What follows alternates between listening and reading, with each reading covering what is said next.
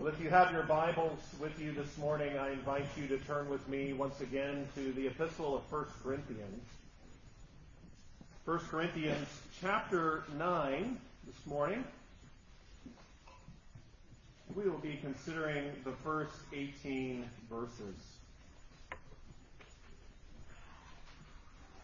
1 Corinthians chapter 9, beginning in verse 1.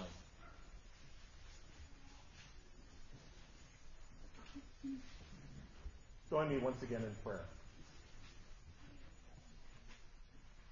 Our gracious God and Heavenly Father, we thank you that you do indeed speak to us through the Scriptures. Your Word is God breathed, it's inspired, it's holy, it's without error, it's without capability of erring. Lord, we thank you and we praise you for these wonderful truths. We pray, Lord, that your Spirit would open our hearts and our understanding. Give us great joy in the truth that you have in this passage for us today. Teach us, Lord Jesus, we pray, and draw us closer to yourself. We pray these things in Christ's name. Amen. Well, 1 Corinthians chapter 9, beginning in verse 1. Hear now the holy word of God written for you and for me today. Am I not an apostle? Am I not free? Have I not seen Jesus Christ our Lord? Are you not my work in the Lord? If I am not an apostle to others, yet doubtless I am to you, for you are the seal of my apostleship in the Lord. My defense to those who examine me is this.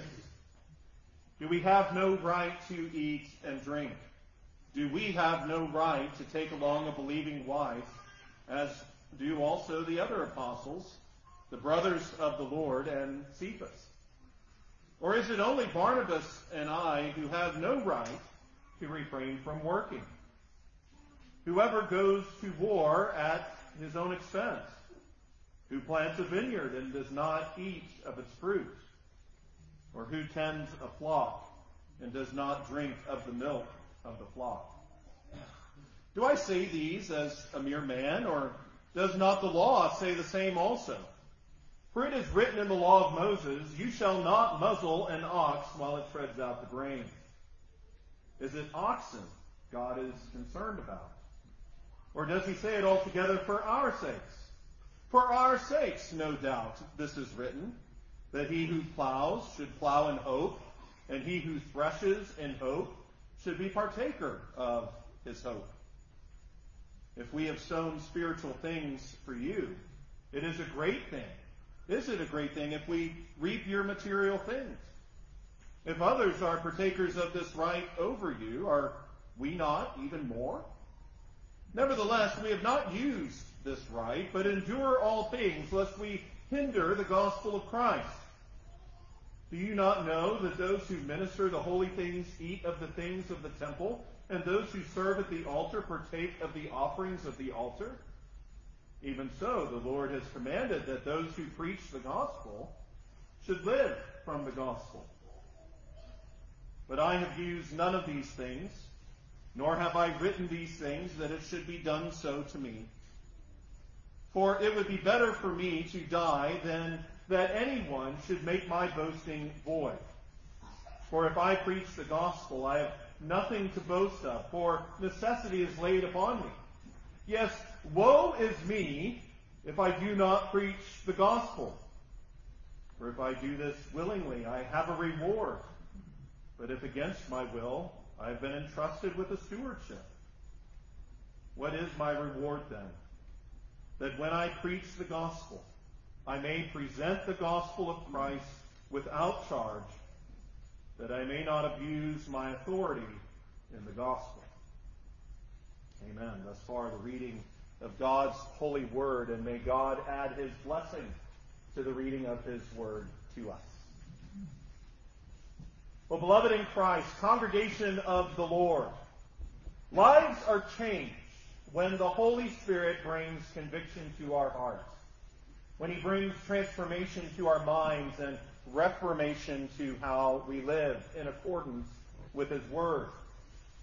Has this been true for you as you've been considering more of the Word from our Lord, more of the Scriptures, even more of what we considered last week in the truth that knowledge puffs up, but love edifies? One of the Apostle Paul's points to the saints in Corinth was that they needed to be mindful of and, and humble about what they thought they knew. For running forward headstrong in life, running forward with arrogant assumptions in the course of walking with others in relationship isn't pleasing to God. And it can cause avoidable problems and pain. And yet, instead of walking in blind arrogance, Paul really pressed that we must rather walk in love with eyes wide open. For as conceited knowledge puffs up, true love builds up. As conceited knowledge puffs up, true love builds up. And as true love, really as the love of Christ is at work in and through us, it helps us to be more conscious and careful with our words and our actions toward one another. Lawful liberty that Jesus has given us must be used with love and wisdom and with a view of not harming weaker brethren, Paul has taught us.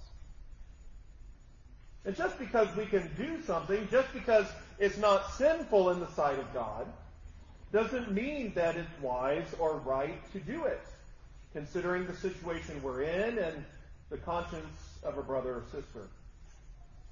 Paul taught us that we need to be mindful of this. Knowing this, it would be it wouldn't be right for a stronger brother to go to a weaker brother and to try to shame them or to manipulate him into going against his conscience and joining in so that we can go ahead and do whatever we're free to do and whatever we want to do. What it was this kind of thing that led to the Corinthians' question of what they should do regarding food offered to idols. And yet Paul warned, beware lest somehow this liberty of yours become a stumbling block to those who are weak. My friends, we must not use liberty to cause our brother to sin. And further, Paul made it clear that when you thus sin against the brethren and wound their weak conscience, you need to be aware that you also sin against Christ. Again, we, we are to build up our brethren in love, encouraging them in their pursuit of holiness not walk them to the cliff of sin. And therefore, Paul led by example in, in practicing what he preached. He said he wouldn't eat meat again if it caused his brother to stumble. But now he goes on in today's text to teach more about liberty and conscience. He doesn't leave that behind. Here's another facet.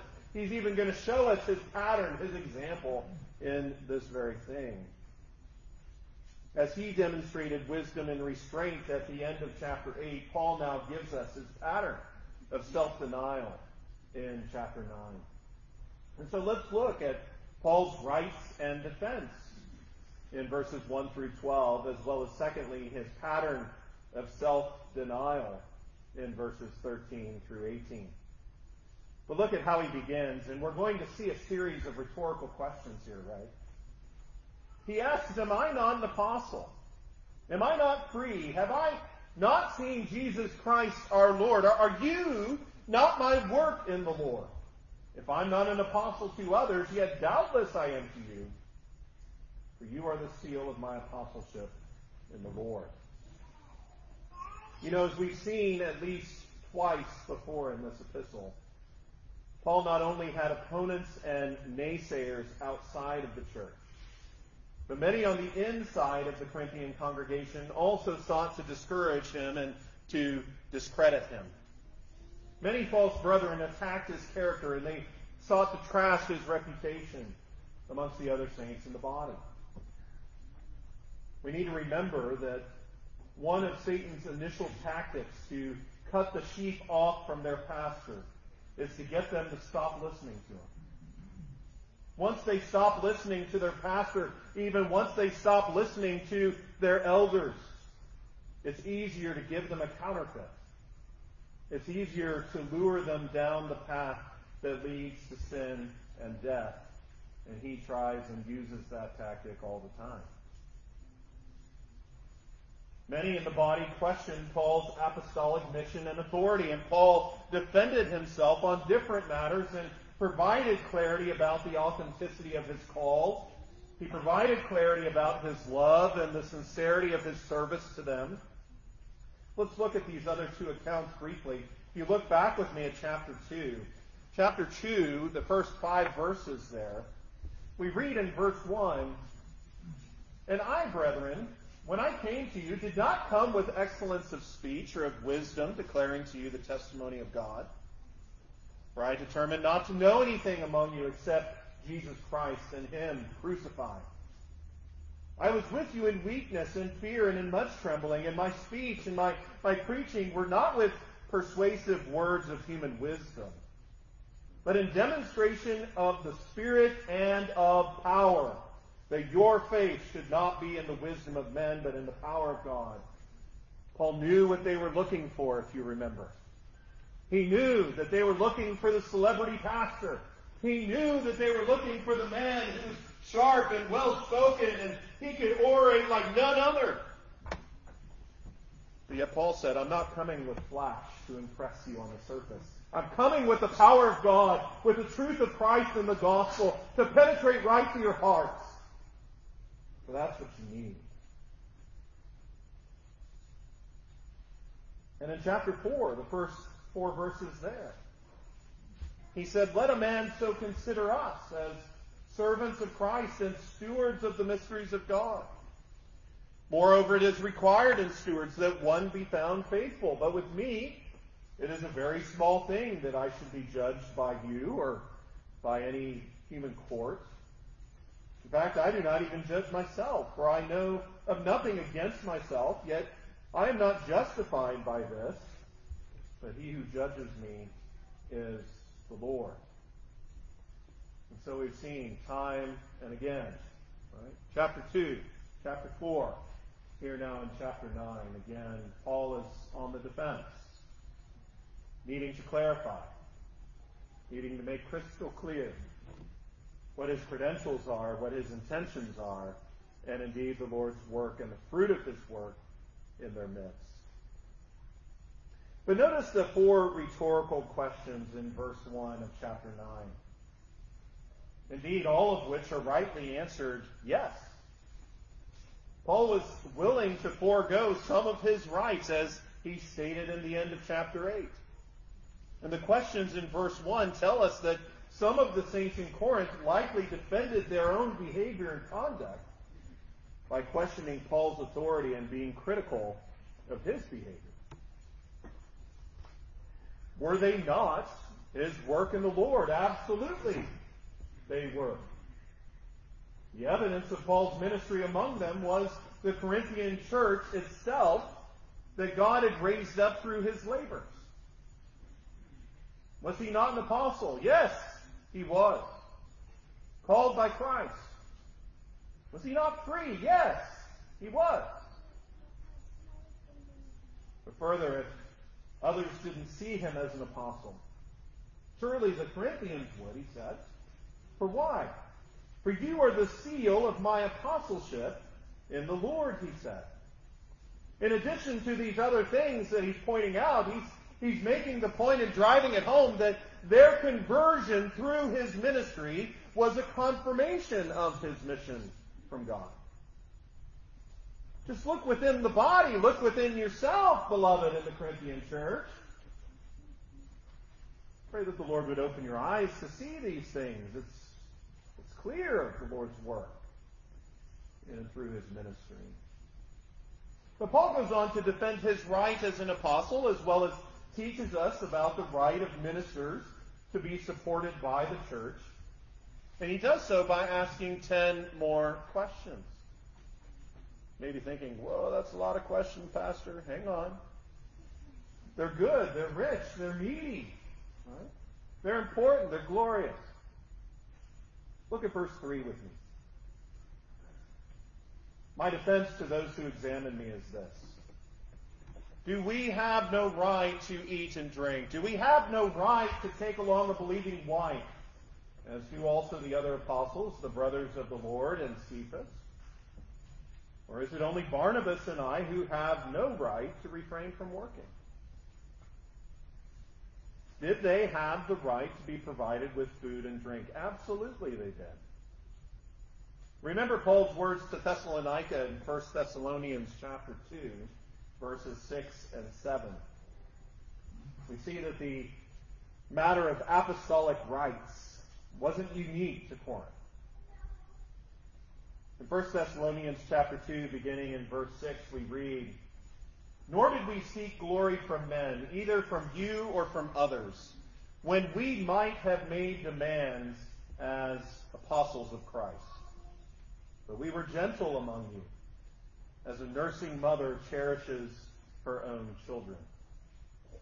Paul knew, he recognized, he was crystal clear that they had rights as apostles, sent by Christ to the people as their pastors, as their shepherds, serving Christ in them.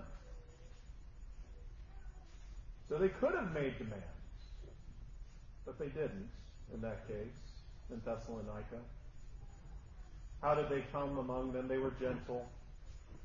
They were like a nurturing and nourishing mother to her children. Did the apostles have the right to take their own wives along with them? In their time with the churches? Yes, they did. Though Paul was single at the time, Peter was married. We see that in Matthew 8:14, as were other apostles, and they took such liberty using their rights to bring their wives along.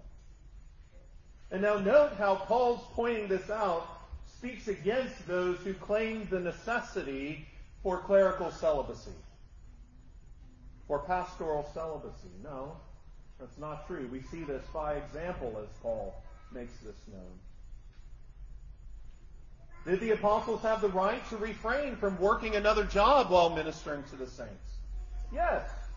Paul had the right to receive support from the Corinthian church, and yet Paul didn't use this right as he stayed with Priscilla and Aquila and worked as a tent maker while he ministered to the saints there.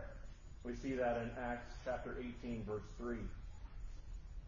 And he goes on to use military and agricultural examples in verse 7 to support his claim of the right he had. But this is where we get the, the term and the understanding that's often used when a minister may have another job or he may be in part-time ministry as a pastor where he has a tent making business. This is where we get that term from, as Paul worked as a tent maker with Priscilla and Aquila as he served there.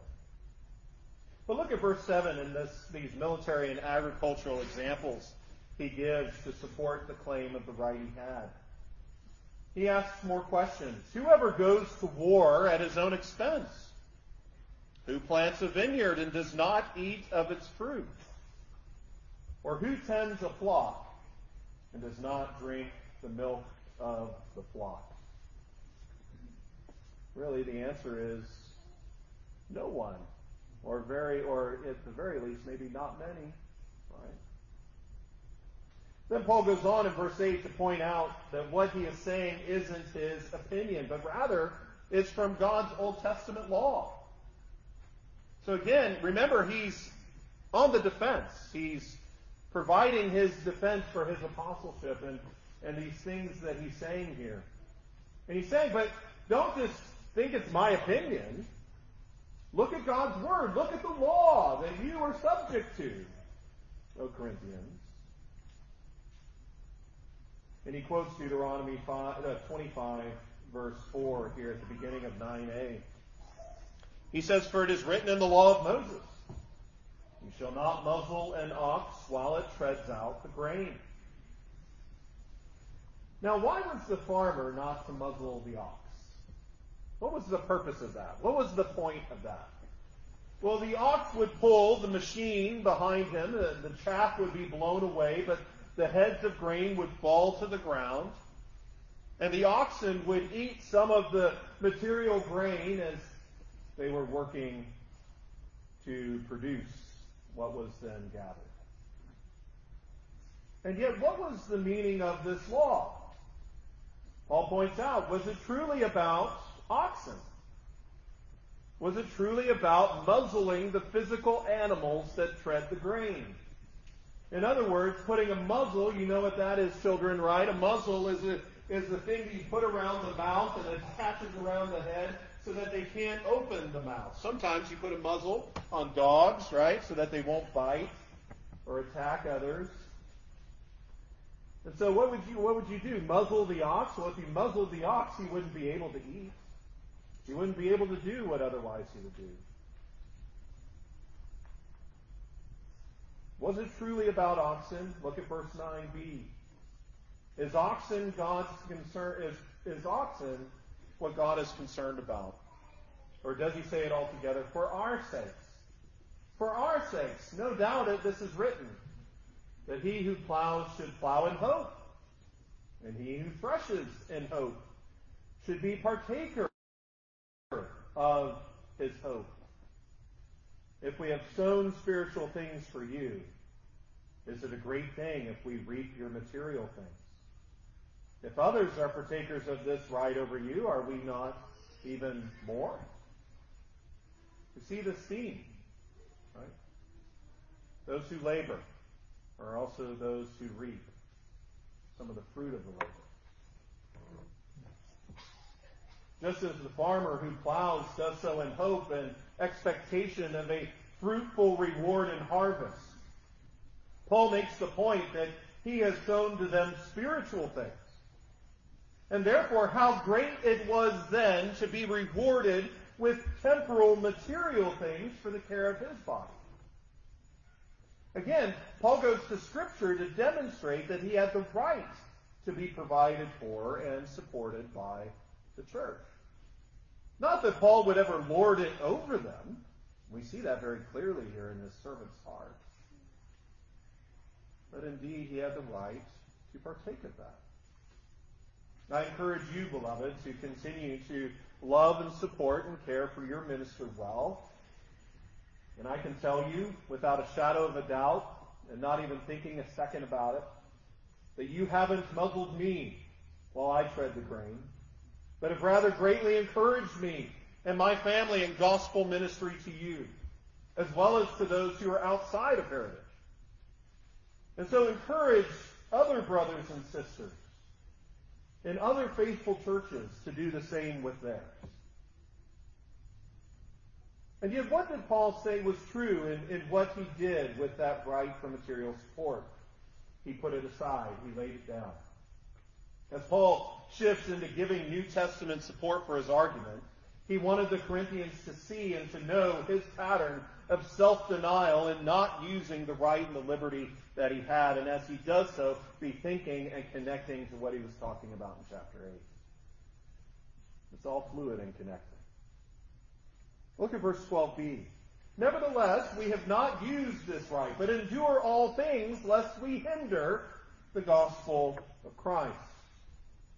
Beloved, the gospel of Jesus Christ and its going forth unhindered was and is paramount. It was paramount in Corinth. It was paramount in all of the churches that Paul ministered to, as well as the other apostles. It's paramount today. It's paramount today that the gospel goes forth unhindered. Of great importance. Paul did whatever it took to support the continued movement of the gospel, the continued proclamation of the gospel. And in the context of the Corinthian church, Paul determined it to be wise to lay that right aside for that support. We'll consider more of that in a moment. But we also see Paul's pattern of self-denial then. He, he puts forth his rights and his defense, but now he says, look at what I've done. Look at my pattern. As Paul rounds off his Old Testament evidence by quoting Leviticus chapter 6, verses 16 and 26, he references the practice of the priests, and he says this in verse 13. Do you not know that those who minister the holy things eat of the, whole, of the things of the temple? and those who serve at the altar partake of the offerings at the altar. And beloved, Jesus has also spoken to the matter. He mentions this in verse 14.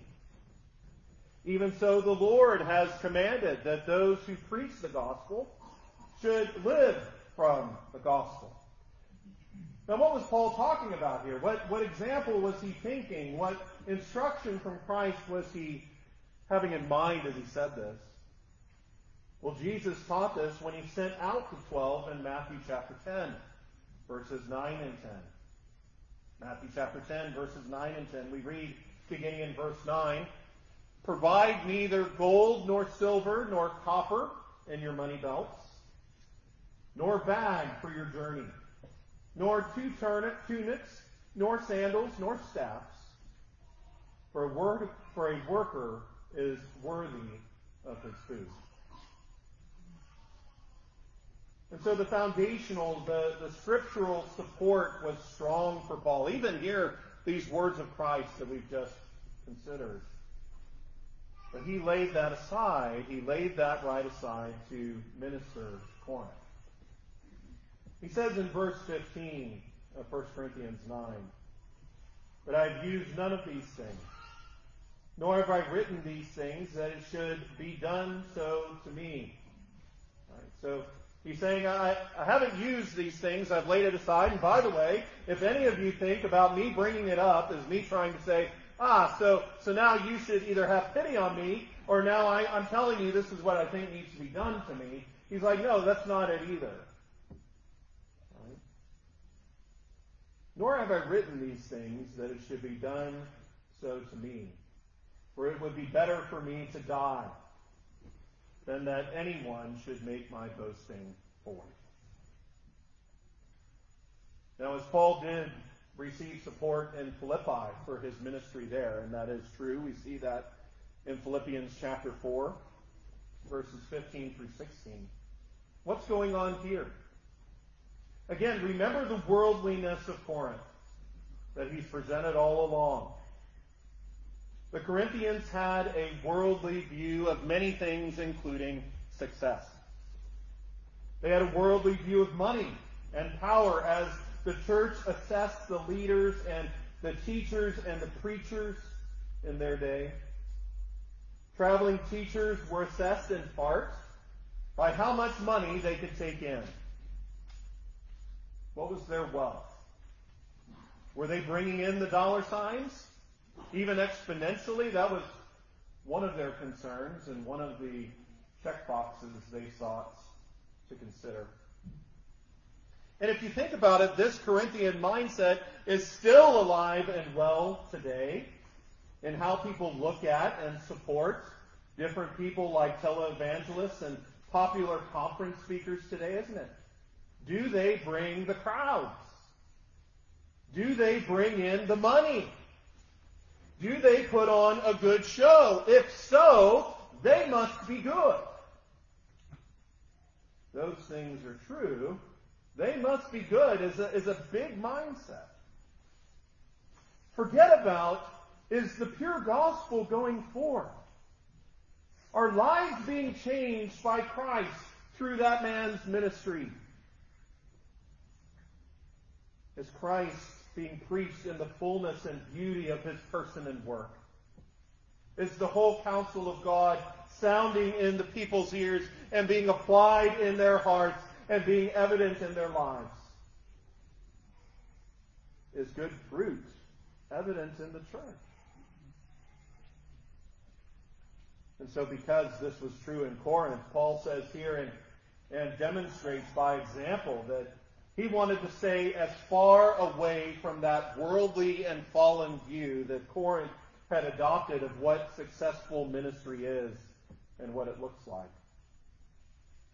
Paul wasn't like those traveling teachers who put on a show with pomp and pizzazz, or even as he said before, had it all together and looked nice and shiny. Who pushed that truthfulness and success in ministry should be gauged and measured by such a show. Paul wanted nothing to do with it. He was above reproach in his ministry. And this is why he was so focused on not receiving material support from the saints in Corinth. He wanted to challenge their view and to make sure that they weren't assessing him like the other teachers of the day. For clearly their assessment would be different. Their critiques, their harsh criticisms made that clear. In 2 Corinthians chapter 2, verse 17, we read this. Paul said, For we are not, as so many, peddling the word of God, but as of sincerity, but as from God we speak in the sight of God in Christ. My friends, Paul wasn't a peddler. He didn't proclaim Christ to make a profit. for his benefit, for his exaltation, so that he could rightly be put on that pedestal like they were putting him in Apollos and Cephas and their divisions. No, no. He was a valiant preacher who couldn't but preach Christ and the gospel to the people. And he says this so wonderfully in verse 16 sit here and, and just bathe and meditate on this wonderful proclamation in verse 16. For if I preach the gospel, I have nothing to boast of, for necessity is laid upon me. Yes, woe is me if I do not preach the gospel. For if I do this willingly, I have a reward, but if against my will, I have been entrusted with a stewardship. Beloved, Paul was a faithful servant of Christ and a steward. He was a man with spirit wrought fire in his belly to preach and to proclaim Christ in him crucified. Woe to me if, if I don't preach the gospel, Paul exclaimed. Let me be accursed if I don't do that because this is my calling. I preach it out of zeal, out of call, out of necessity because that is what God has for me. Oh, beloved, may every minister of the gospel have this same fire and say the same, woe to me if I don't preach the gospel. May we not give you fluff.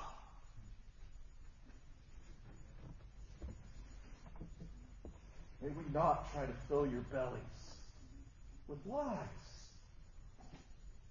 or deceive you. But may we, with great fire and zeal, give you Jesus. For he is who you need in every way. Like Paul, we are called to be faithful stewards. We have a ministry of stewardship of what we have been given, and therefore we must proclaim Jesus boldly in your ears and also to the world. And what was Paul's reward? Wonderfully in verse 18. What is my reward then? That when I preach the gospel, I may present the gospel of Christ without charge, that I may not abuse my authority in the gospel.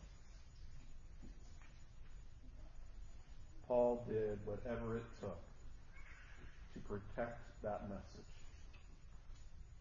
to keep Christ and the people's view of Christ as pure and glorious.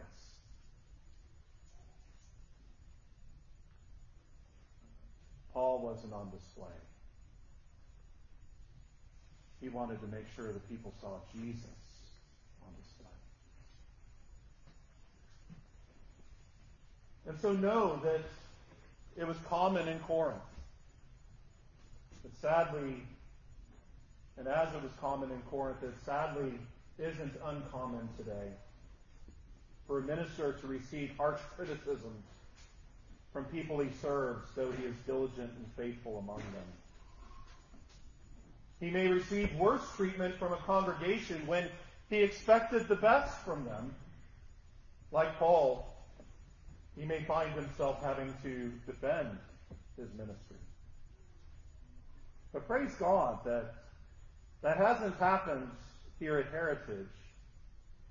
But therefore, we all need to be on guard against the standards of the world infiltrating the church and, and affecting how you assess life and success of ministry in the church.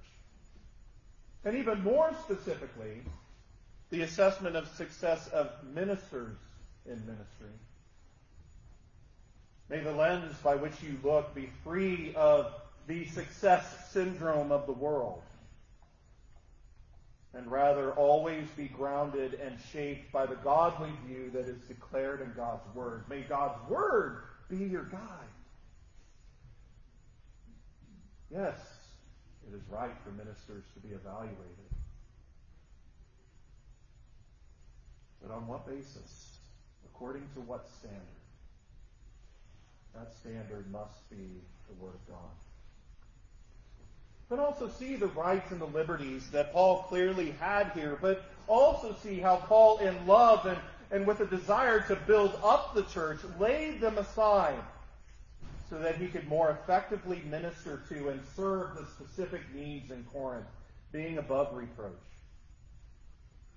This was Paul saying, because of what I know, I'll do this so I can encourage and build you up. And this was seen in action in fruitful gospel ministry. But finally, also, what a, what a wonderful testimony of Paul we see here. And what a testimony he is of Christ.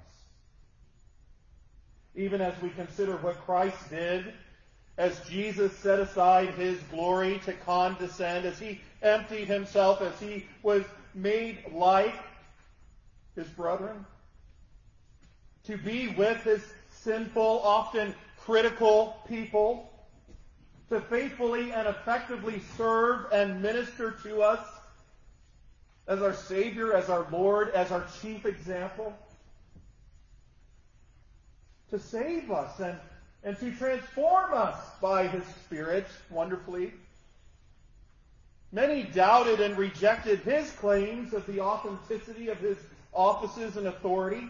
But the truth was revealed. The truth was made known. Even in his person, his work, the faithful testimony of his apostles.